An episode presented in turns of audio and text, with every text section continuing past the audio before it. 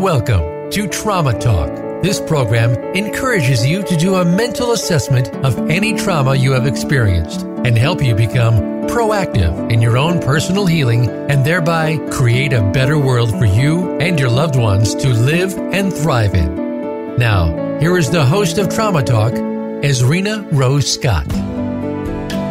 Hello, everyone, and thank you for tuning in to Trauma Talk.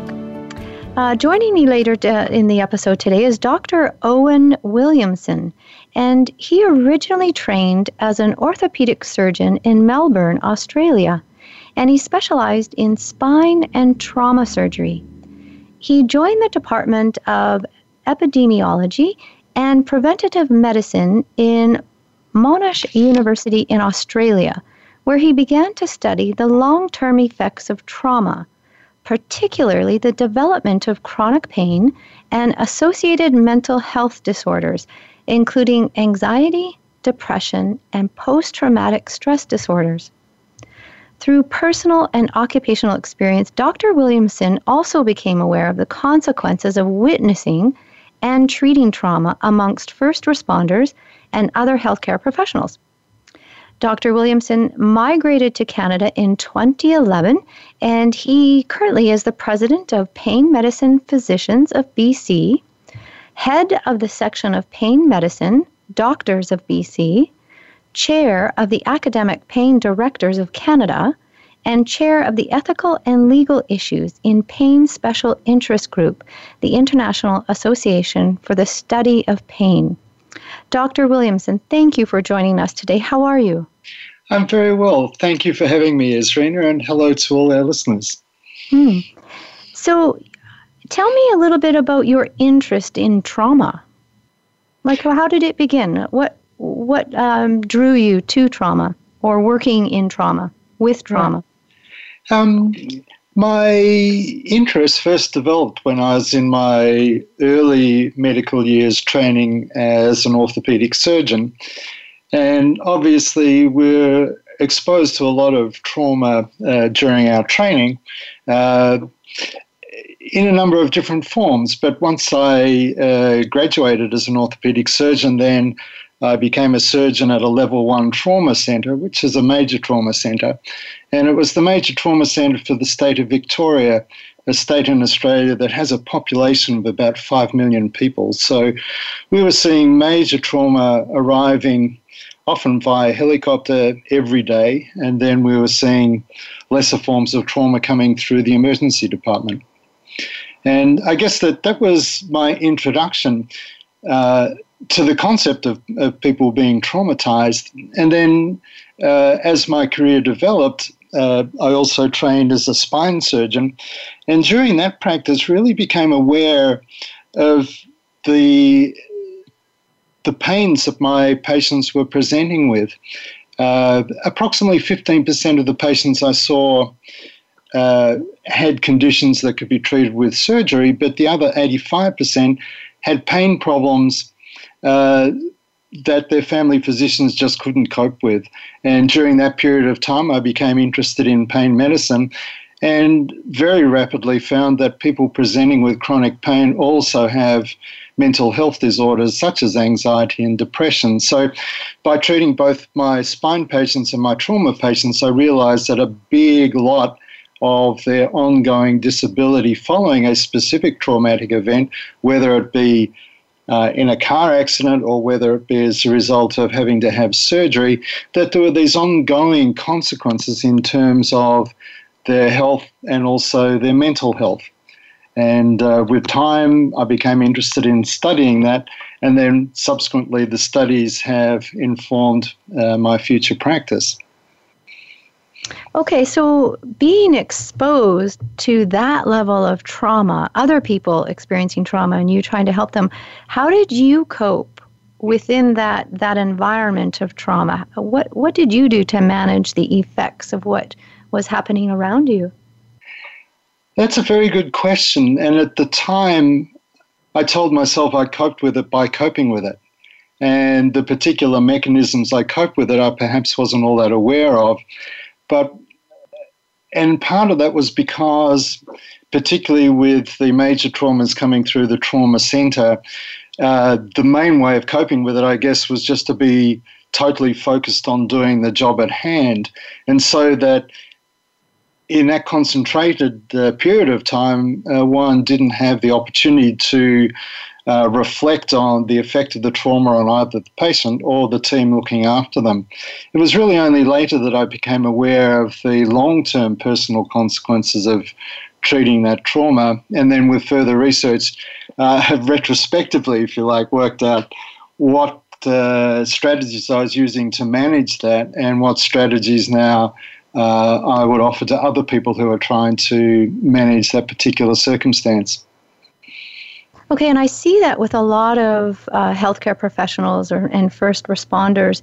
Uh, when there is a traumatic incident, we have to deal with what's in front of us first and foremost. So we basically kind of put aside, even suppress our inner experience of what that is, to help them. Would you agree?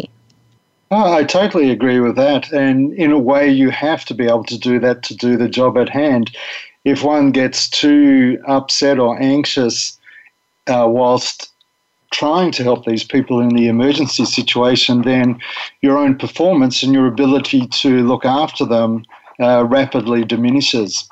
Mm-hmm. And uh, one of the uh, experiences that I had was, at times when I was feeling particularly stressed and anxious, uh, making a deliberate decision to suppress those uh, reactions, particularly in front of my team members, because I realized that as the team leader, if I appeared anxious or stressed, then that would actually be amplified throughout the team, and the team would not be able to function effectively. So in those circumstances, I'm not only having to manage my own visceral reactions to what I'm doing and what I'm seeing in front of me, but also having to then manage those reactions in others around me in order to be able to uh, function effectively. Mm-hmm. And did you have uh, a process after treating someone that you would like debrief, or you would talk with the team and let them share their experience to, to de-stress a bit? Or what would you do immediately after helping someone through a traumatic surgery or car accident or what have you?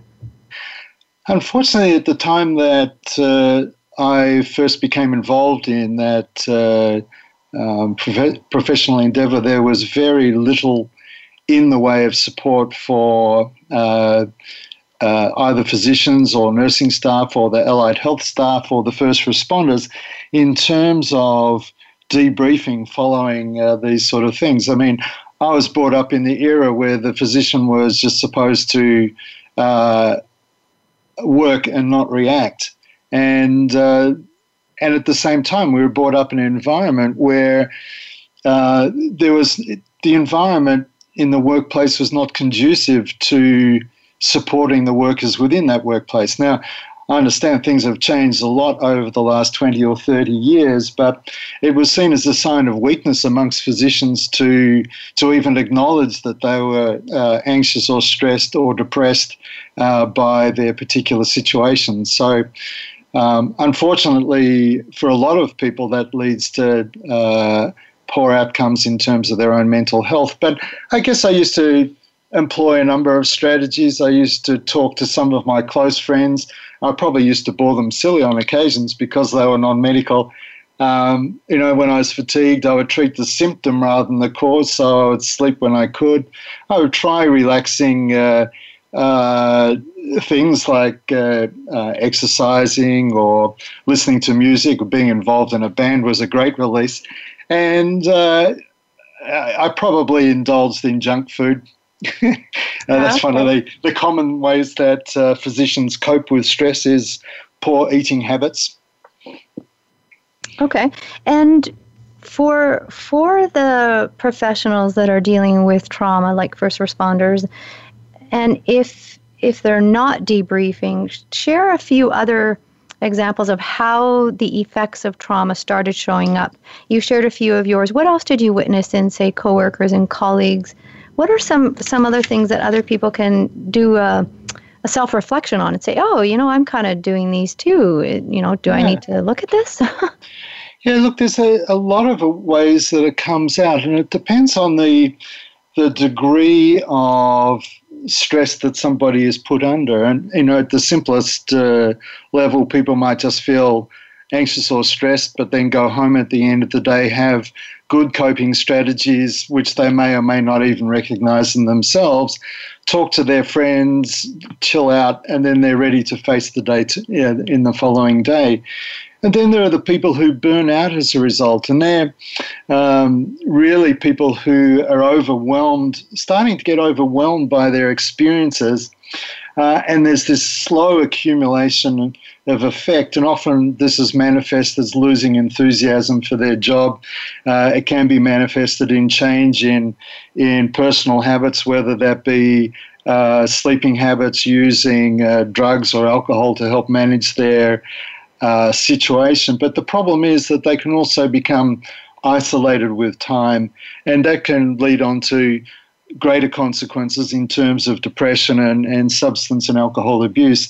And at the far end of the spectrum, uh, well, it's not the far end of the spectrum, it is a spectrum. So uh, there are people who start then developing the Uh, symptoms associated with a post-traumatic stress disorder. So now these are people who are starting to uh, be distressed by the situation. They're starting to ruminate on it. They're starting to have flashbacks to traumatic uh, uh, incidents. Uh, they're having nightmares at night. And what they're finding is that the Uh, the the trauma that they've witnessed and the reaction they're having to it starts to become more intrusive on the other aspects of their life.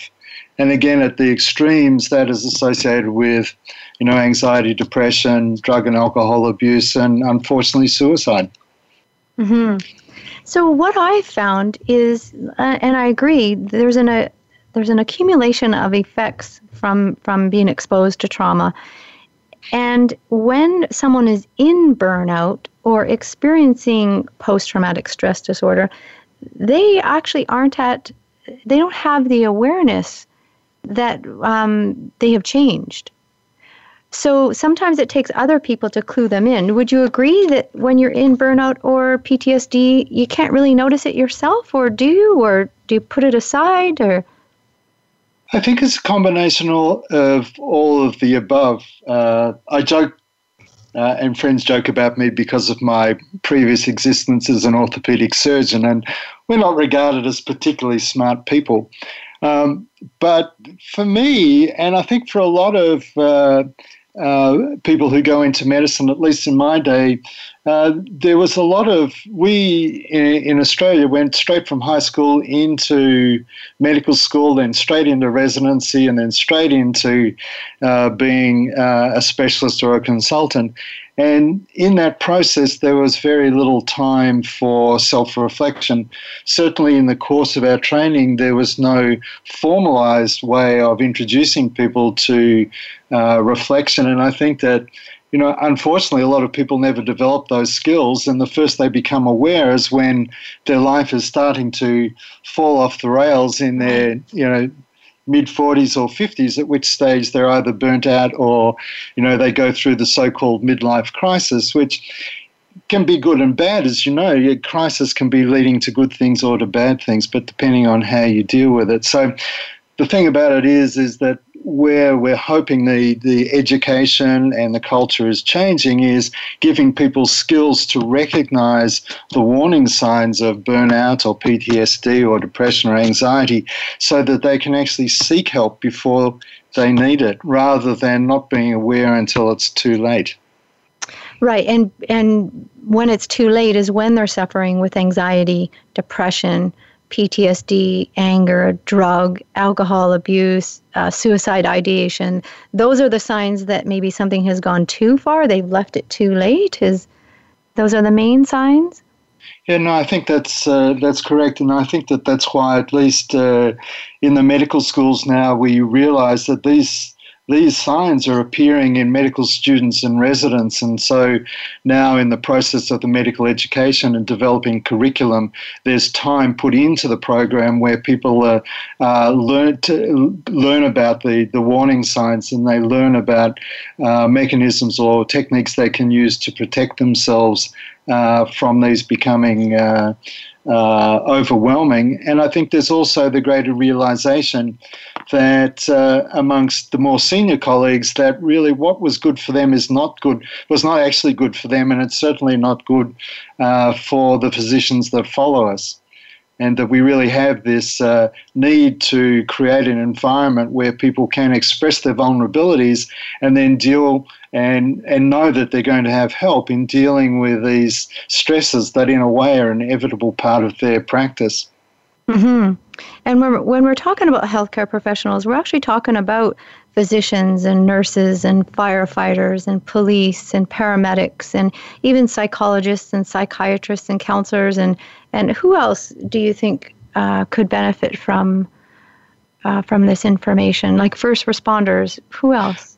Um, well, yes, I mean, everyone along that line, I guess, from first responders to uh, the emergency department staff to the critical care staff and the operating theatre staff. But really, this is, you know, the, the problems with burnout and depression and P T S D are common within the community. And really, one could advocate that there's more placed on education regarding these and the uh, and creating facilities for the management of these within a community.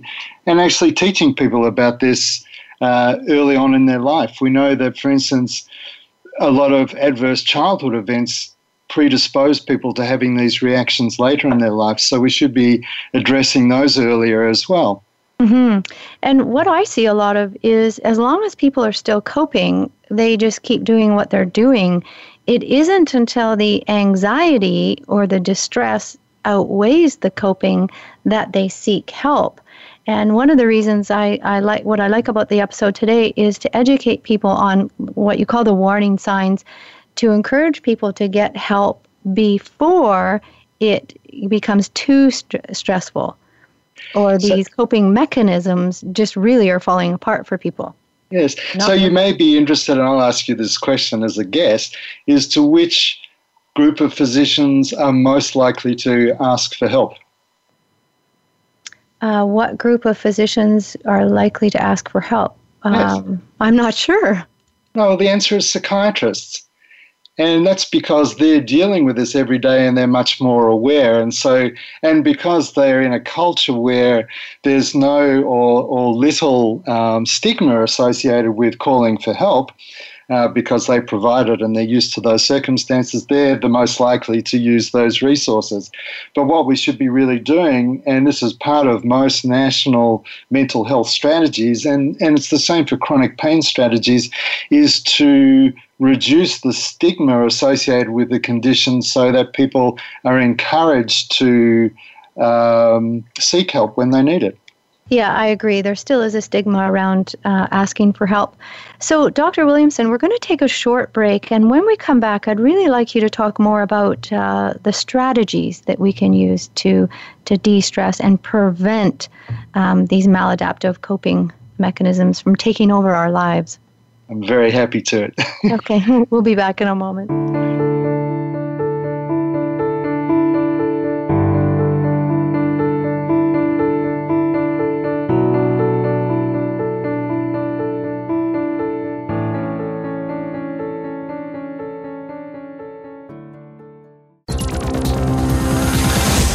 It's your world. Motivate, change, succeed. voice america empowerment dot com. Visit Ezrina dot C A for information about counseling and body healing services. Ezrina is a master's therapeutic counselor registered with the Association of Cooperative Counseling Therapists of Canada. She has ten years of counseling experience. She will work both in her office as well as via Skype or will travel to your area through her workshops. You can even schedule a session online. These sessions are one hour or ninety minutes long. Visit Ezrina dot C A. Again, that's Ezrina dot C A. Ezrina Rose Scott conducts several workshops every year, and she can bring them to you wherever you are. Visit Ezrina dot C A or call two five zero, two one two, five five nine six for more information. Ezrina is an Access Consciousness practitioner. Her popular workshops include Access Consciousness, The Bars, as well as workshops on money, body, and relationships. Ezrina's workshops can help you get unstuck and move forward in your life. Find out more or bring a friend along. Visit Ezrina dot c a for more information or call two five zero, two one two, five five nine six. Follow us on Twitter for more great ideas at Voice America Empowerment.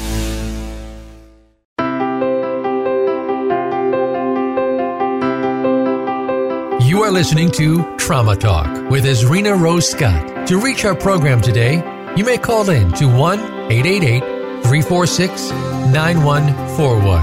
That's one eight eight eight, three four six, nine one four one. If you'd rather send an email, you can send it to Ezrina at Ezrina dot c a. Now, let's return to Trauma Talk. So, Doctor Williamson, you uh, experienced a traumatic incident. Uh, tell us about that. Um, the words I remember you saying is being buried alive. Yes, uh, that was in fact true. Um, the circumstances were that uh, um, I'm a very uh, keen skier, and with a bunch of friends every year ski in the backcountry. Uh, and as we were skiing down a steep slope, on uh, moving snow and amongst dense trees, uh, I had an equipment failure so that I came out of my bindings. One of the problems in when skiing in, in trees, particularly fir trees, is that there's a big hole that develops underneath the canopy of the branches, which we call a tree well. And if you go into one of those holes, it's very easy to be buried. Um, and in fact, in British Columbia, more people die in tree wells than in avalanches. So we're trained to uh, cope with that situation both as a rescuer, but in my case, more importantly, as a rescuee. So I went headfirst into one of these tree wells and got buried about four feet underground.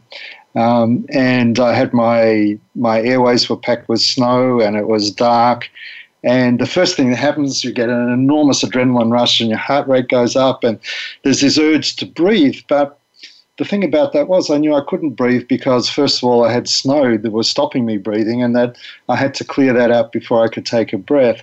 And the other thing I was aware of was with my heart beating so fast, I had to slow myself down so that I didn't burn up the energy and the little oxygen that I had left. Right. And at the same time, I was very trustful that Uh, those around me were practicing rescue techniques. So long story short was that I was dug out and I was fine.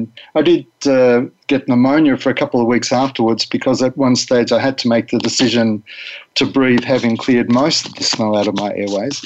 But uh, that was just the beginning of the journey. It was a strange journey because in one way, there's no story. I got buried and I survived. But the other story is the one of Uh, reliving the situation and allowing, and over time that, that settling down, and then the reaction I had this year when I went back into the same environment uh, and the anxiety that was building up prior to that. So it was a fascinating, uh, we talk about metacognition, which is the ability to look at the, the way you're thinking about things, but it was fascinating from that point of view as someone who's aware of psychological impacts to be then analyzing myself in the same situation.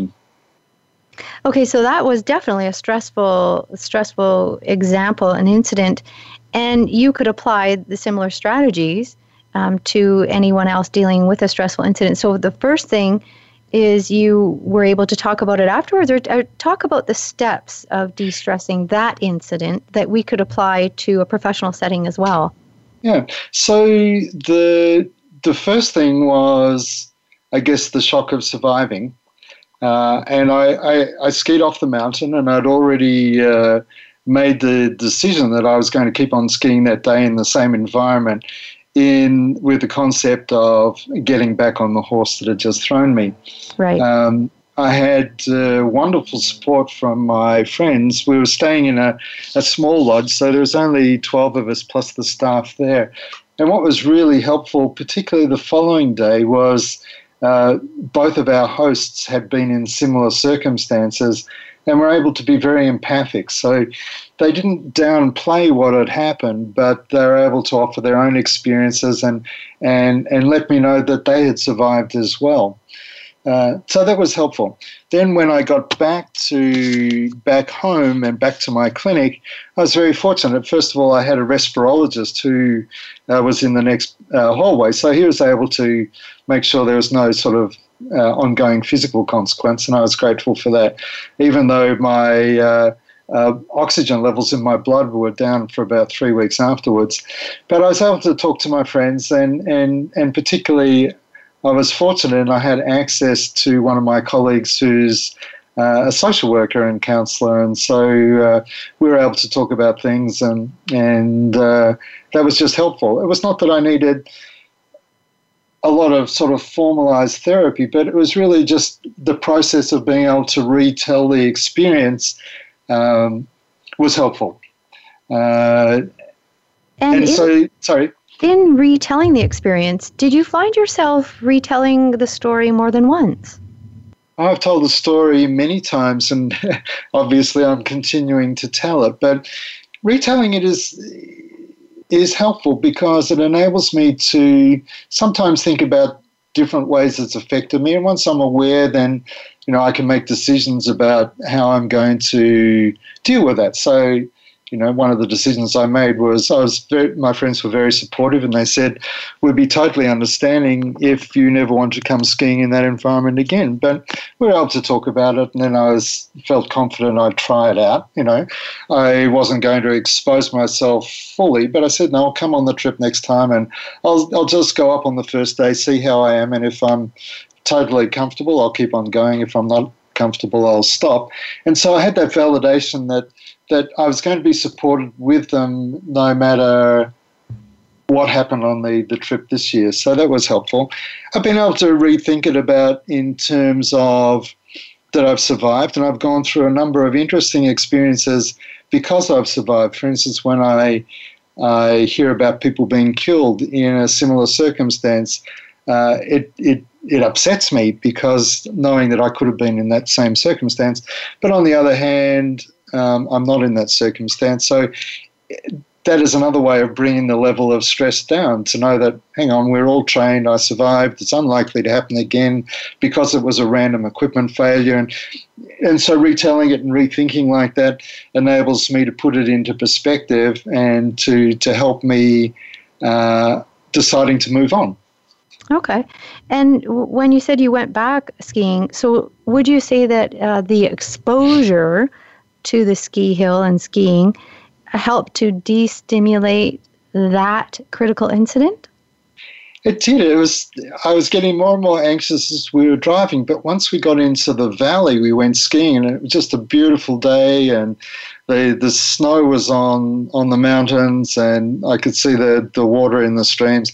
I actually became very excited again, and mm. I found that very reassuring because it meant that I still did have that that love and excitement associated with that activity and that environment, uh, which was, if you like, overwhelming the negative aspect. So I found that very, uh, very comforting. And then once I actually got back into the, the environment, there was just not an issue. So that I was tired, um, and it gets confusing then. I was getting, I was fatiguing, and was I fatiguing because I was still short of breath, because I was anxious, just because I was out of condition, or, or whatever, I'm not sure. But that improved as the time went by.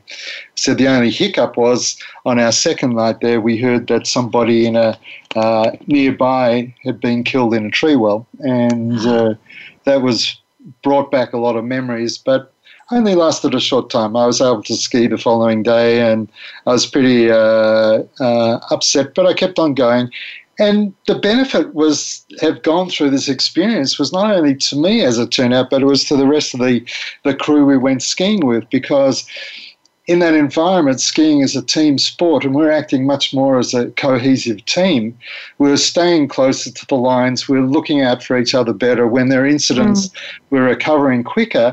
And the final outcome was that we were skiing an extra run every day um, because of my experience and how that had helped pull everyone together again. So that was an unexpected and happy consequence. And again, that's one of the things that, you know, helps me, and, and going through a similar process may help others to put uh, uh, stressful incidents into perspective and help them to move forwards. It's so regaining say, that optimism. Mm-hmm. Like putting it into perspective is reframing it, such as, oh, this is what I learned from this, and these are the benefits of the experience. So it's not all so negative. No, that's really right. And then one of the, uh, uh, there was an interesting saying, and I don't know whether I should bring it up now, by Salman Rushdie. Oh, uh, yes, yeah. In relation to that. He said, because what he said, and he was talking about his experience at the time when he had the fatwa declared against him, he said, those who do not have power over the story that dominates their lives, the power to retell it, rethink it, deconstruct it, joke about it, and change it as times change, truly are powerless because they cannot think new thoughts. And it makes me think that a lot of people who are stuck in this situation haven't gone through that progression of retelling, rethinking, deconstructing, finding humor, and changing it. And for me, it was an interesting thing because the one thing I thought was I would never find humor in it. But in the end, I was, and it was... Uh, One of my daughters who brought that about quite unexpectedly, because my children all live in Australia, and, and the girls live in Sydney and the boys live in Melbourne. And we told the girls about my experience but hadn't got around to telling the boys. And then one of our sons went up to Sydney, and the first dinner, you can see how it goes. Uh, one daughter goes, wow, isn't it good that Owen's survived? And they go, and, and my son goes, survive? Survive what? Well, being buried alive. Buried alive? What do you mean he was buried alive?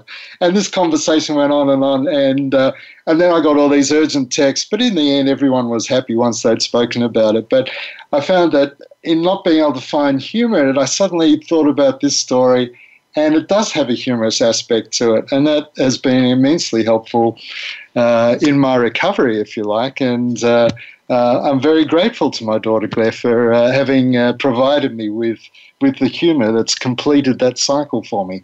Yeah, so she was a catalyst to bring that about, hey? Yeah. Now, would you say that uh, retelling the story or confronting the incident uh, was re-traumatizing? For me, in the circumstances, I don't think it, it was particularly traumatizing, but we certainly know um, that that...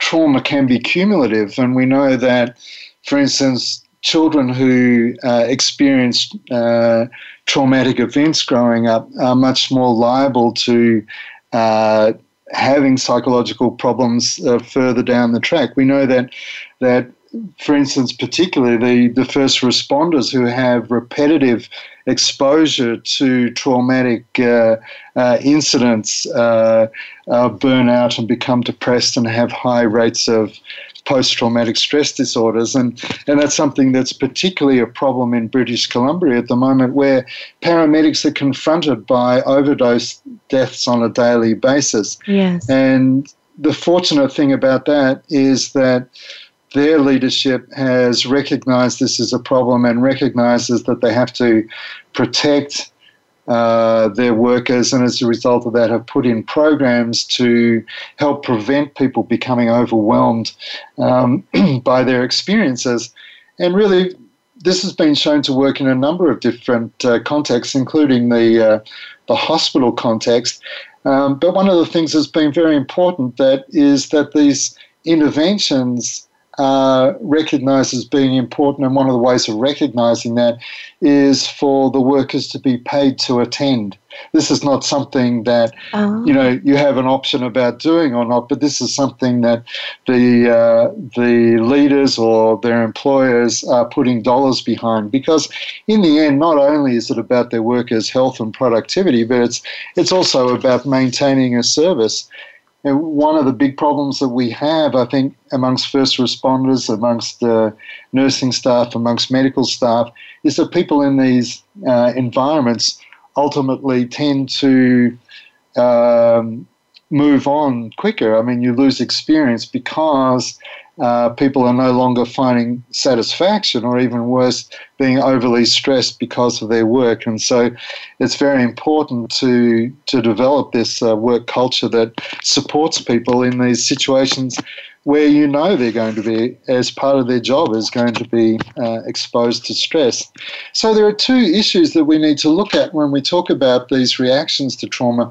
One is, how does the individual cope themselves when exposed to trauma, and how does the system, if you like, recognize uh, trauma and and change that aspect of the environment in order to help the workers. And so that's something that uh, uh, I'm very interested in too. Of course, the difficulty is, is when you get burnt out trying to change the system. Yes. So you have to have resilience to be able to fight the system in order to bring about change that is going to uh, uh, cause less stress for everybody else. Um, and I think the other thing that's important is the development of mentorship programs, so that um, for instance, our medical students or residents have someone senior that they know that they can feel safe talking to about their problems, who's not going to judge them, who's not, uh, and is going to assist them. And that works very well, because it breaks down the barriers between, if you like, the generation of workers, but it also um, breaks down this um Uh, the old school idea of, you know, sort of put up and shut up with uh, the circumstances, because, you know, you decided that you were going to expose these, so you have to accept the consequences. And now we realize that's not a, a reasonable way to uh, live a life. So it's it's critical then to already have a support system in place for those that need to debrief daily or debrief critical incidents, and also to encourage um, colleagues to be vulnerable and open up and build that bond, almost like a, an in-house support system where they can have that trust and, and speak openly, like you said, and not be judged. Um, we're going to take um, a short break, and when we come back, we'll talk a little bit about P T S D and how we can reframe um, the incidents that you had mentioned. Okay? Okay. Stay tuned.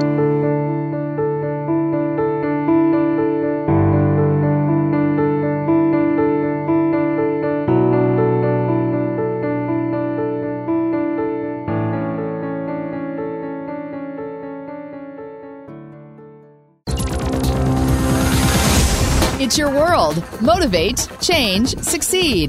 voice america empowerment dot com. Visit Ezrina dot C A for information about counseling and body healing services. Ezrina is a master's therapeutic counselor registered with the Association of Cooperative Counseling Therapists of Canada. She has ten years of counseling experience. She will work both in her office as well as via Skype, or will travel to your area through her workshops. You can even schedule a session online. These sessions are one hour or ninety minutes long. Visit Ezrina dot C A.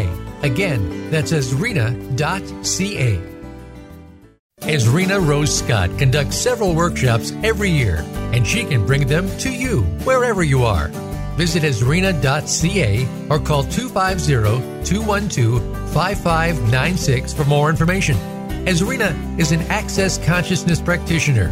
Her popular workshops include Access Consciousness, The Bars, as well as workshops on money, body, and relationships. Ezrina's workshops can help you get unstuck and move forward in your life. Find out more or bring a friend along. Visit Ezrina dot C A for more information or call two five zero, two one two, five five nine six.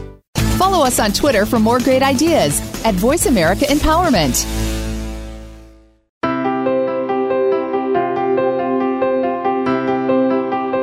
You are listening to Trauma Talk with Ezrina Rose Scott. To reach our program today, you may call in to one eight eight eight, three four six, nine one four one. That's one eight eight eight, three four six, nine one four one.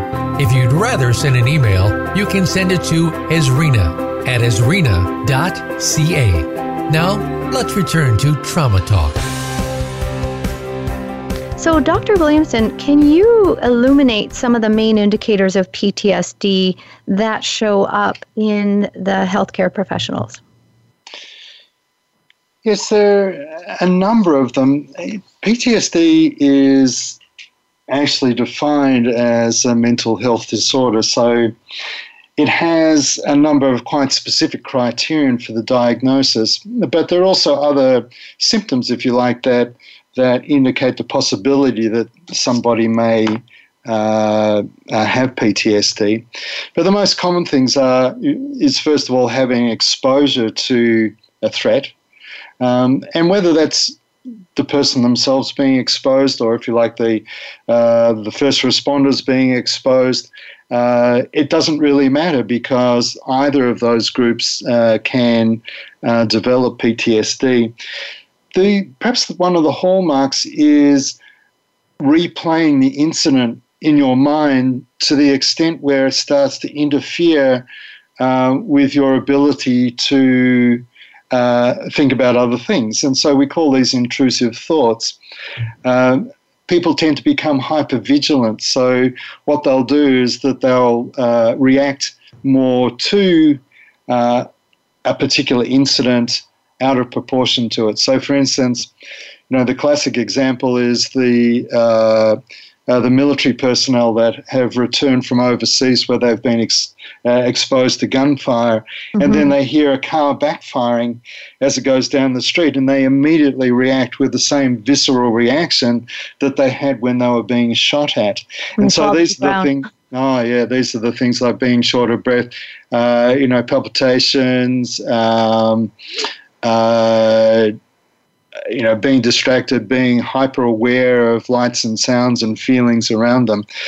Uh, and the other part of it is avoiding things, so avoiding situations where that may have triggered or, or be similar to the events that triggered uh, triggered the uh, original stressful event. So the commonest one I have amongst uh, my patients is people who've been involved in a motor vehicle accident, have de- developed P T S D, and one of the signs that they get, or the things they report at least, is that uh, they either can't drive past the Uh, the site of their previous accident, right? Uh, or they feel, un- and that's that's at one stage, or or they just feel uncomfortable if they're in a car, or they can't be in a car, or they can't be a passenger in a car, or they can't be a driver in the car. So, uh, to and and again, there's this mismatch because the chance of them being seriously injured whilst being a passenger in a car a second time, it can occur, but the visceral reaction, if you like, is Uh, beyond what one would expect given the small chance that will happen.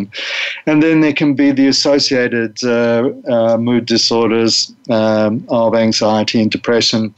Uh, but really it's this alteration, it's the intrusion of the thoughts, it's the uh, the flashbacks, the nightmares, the the arousal uh, or hypervigilance, so that people are on the lookout for danger even when it's not there. And mm-hmm. the most important thing about the diagnosis then there, if you like, as signs and symptoms, is how intrusive is on the rest of your life.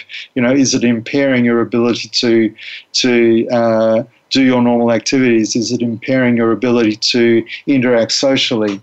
Uh, is it impairing your ability to work? And so they're the things that Uh, we look out for in people with P T S D. I find that some some people, they're so exceptional at compartmentalizing. They're so contained that they don't even recognize that P T S D is is happening. What do you what do you say to that? Well, look, I think there are some people who have some form of natural resilience, if you like, who uh, are not affected Uh, to the same degree by some of these uh, traumatic events. Uh, and on the other hand, there at the other end of the spectrum, there are people who are seriously impaired um, by what others might regard as trivial events.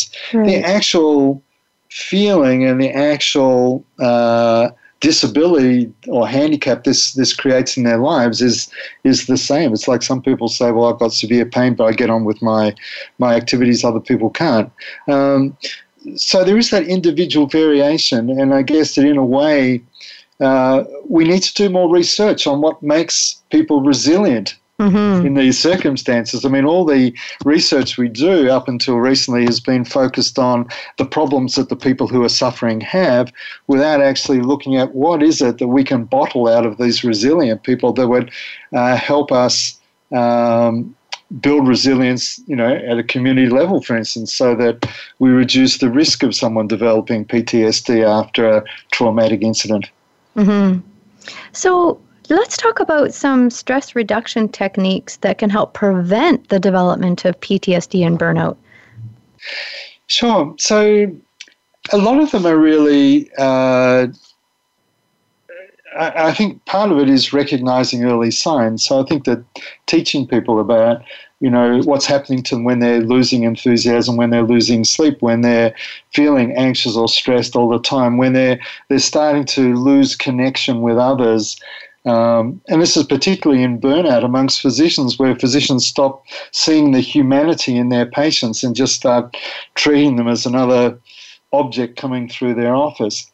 Um, and then there are the, you know, the changes in habits, so becoming less connected, you know, physically and emotionally with others. They're all uh, all really important. So early detection's important, and then learning Uh, some of the strategies, and, and a lot of the ones that are being done at the moment are to do with uh, improving self-awareness, so that you're more aware when these things are starting to happen, and then mm. intervening early yourself through relaxation techniques. And some some relaxation techniques can obviously be things like uh, uh, deep breathing. Others will use meditation. Some people will just listen to calming music. So a lot of people have different techniques which may or may not be formalized, but then there are formalized programs as well, which are uh, particularly with P T S D are associated with uh, desensitizing someone, or, you know, sort of uh, exposing someone to similar but less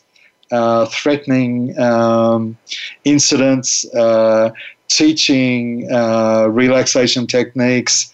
Um, you know, desensitizing is, is an important one. And then also really building up their uh, confidence or ability to look after themselves and the ability to take over their own lives again. And so we talk about things like, you know, supporting self-efficacy or developing autonomy as, as, as techniques. And then there are, you know, paying attention to the, the previous experience and, and talking about it, so that with time the emotional component of it um, uh, diminishes.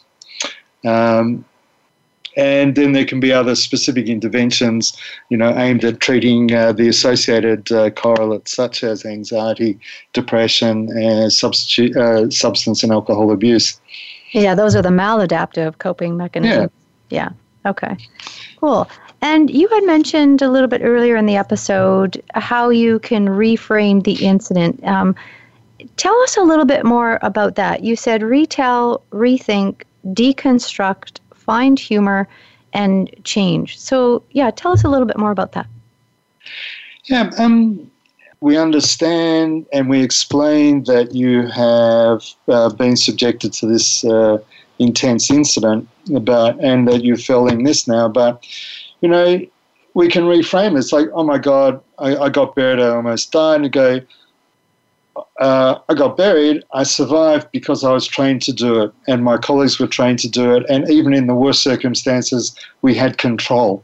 And I think that part of the reframing is retelling the story so someone regains control of the story, so that it's not dominating them. They're ah, recognizing it as being part of them, but at the same time not allowing it to dominate. And it's like we'll tell, talk to our patients and we'll say, well, hang on, there's, you've got an anxiety part of your brain. It's only a little part, but at the moment it's being very loud. And what we need, and it's overwhelming the rest of your non-anxious brain. So all we need to do is let your non-anxious brain recognize the anxious brain is making too much noise and tell it to quieten it down, quieten it down. And so part of it is education. If you explain symptoms to people, that enables them to put it into context or reframe them, and they understand what it is, and they understand, yeah, this is from what happened before, but that's not happening anymore. You know, I find it very helpful when people tell their stories and you see um, uh, little recurrences of behavior with time. I say, I warn them this is going to happen. I say it's like dropping a uh, a, a pebble in a in a in a lake, or a, a rock in a lake. You see the big ripples to start off with, and then as time goes by, the ripples spread out. They become less and less intense until ultimately you know, as the system is relaxed, they disappear. And I warn people that you're going to have these little ripples in your life. It's not because there's something new going on in your life. This is just an experience from the past. And so it's not only reframing the original experience, but it's also explaining the ongoing ripples. Mm-hmm. Okay. People lose the fear of them. So by retelling the story, we can uh, make the ripples calmer. I think so. That's my yeah. simplistic approach. I mean, there may be others, and I'm sure there are lots of others out there amongst your listeners who uh, have a totally different view on this, but um, I found that that's been a helpful one when I talk to my, uh, my friends, my colleagues, and my patients. Okay. So tell us about the next step, rethink and deconstruct. We got a few minutes left on the episode, so let's go there. Rethink and deconstruct. Yeah, again, these are Salman Rushdie's words, so uh, he's much more uh, um, articulate than I am. But I think that pulling it apart so that uh, seeing the individual components of the story and what makes it up enables you to um, tackle it perhaps in little parts.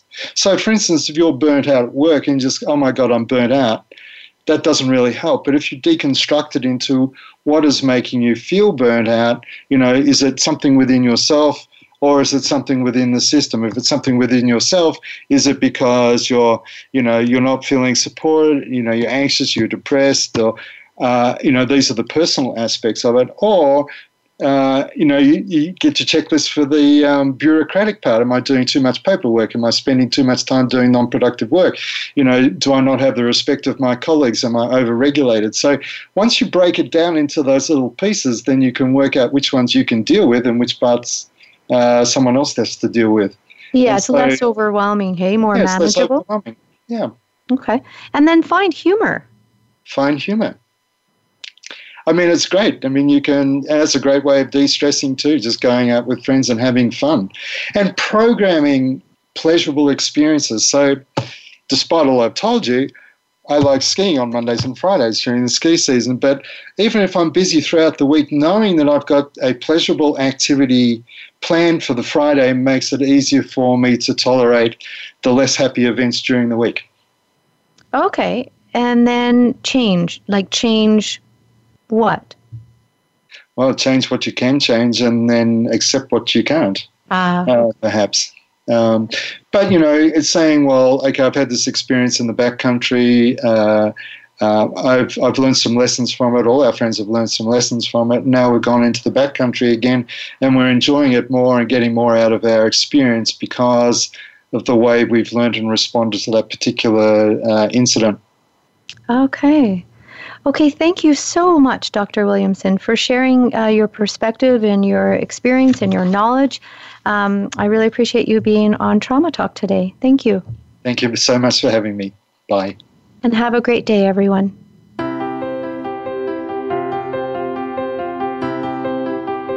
Thank you for listening to Trauma Talk with Ezrina Rose Scott. Be sure to tune in to the program again next Tuesday at twelve noon Eastern Time and nine a.m. Pacific Time on the Voice America Empowerment Channel. Until we speak again, make this week your best.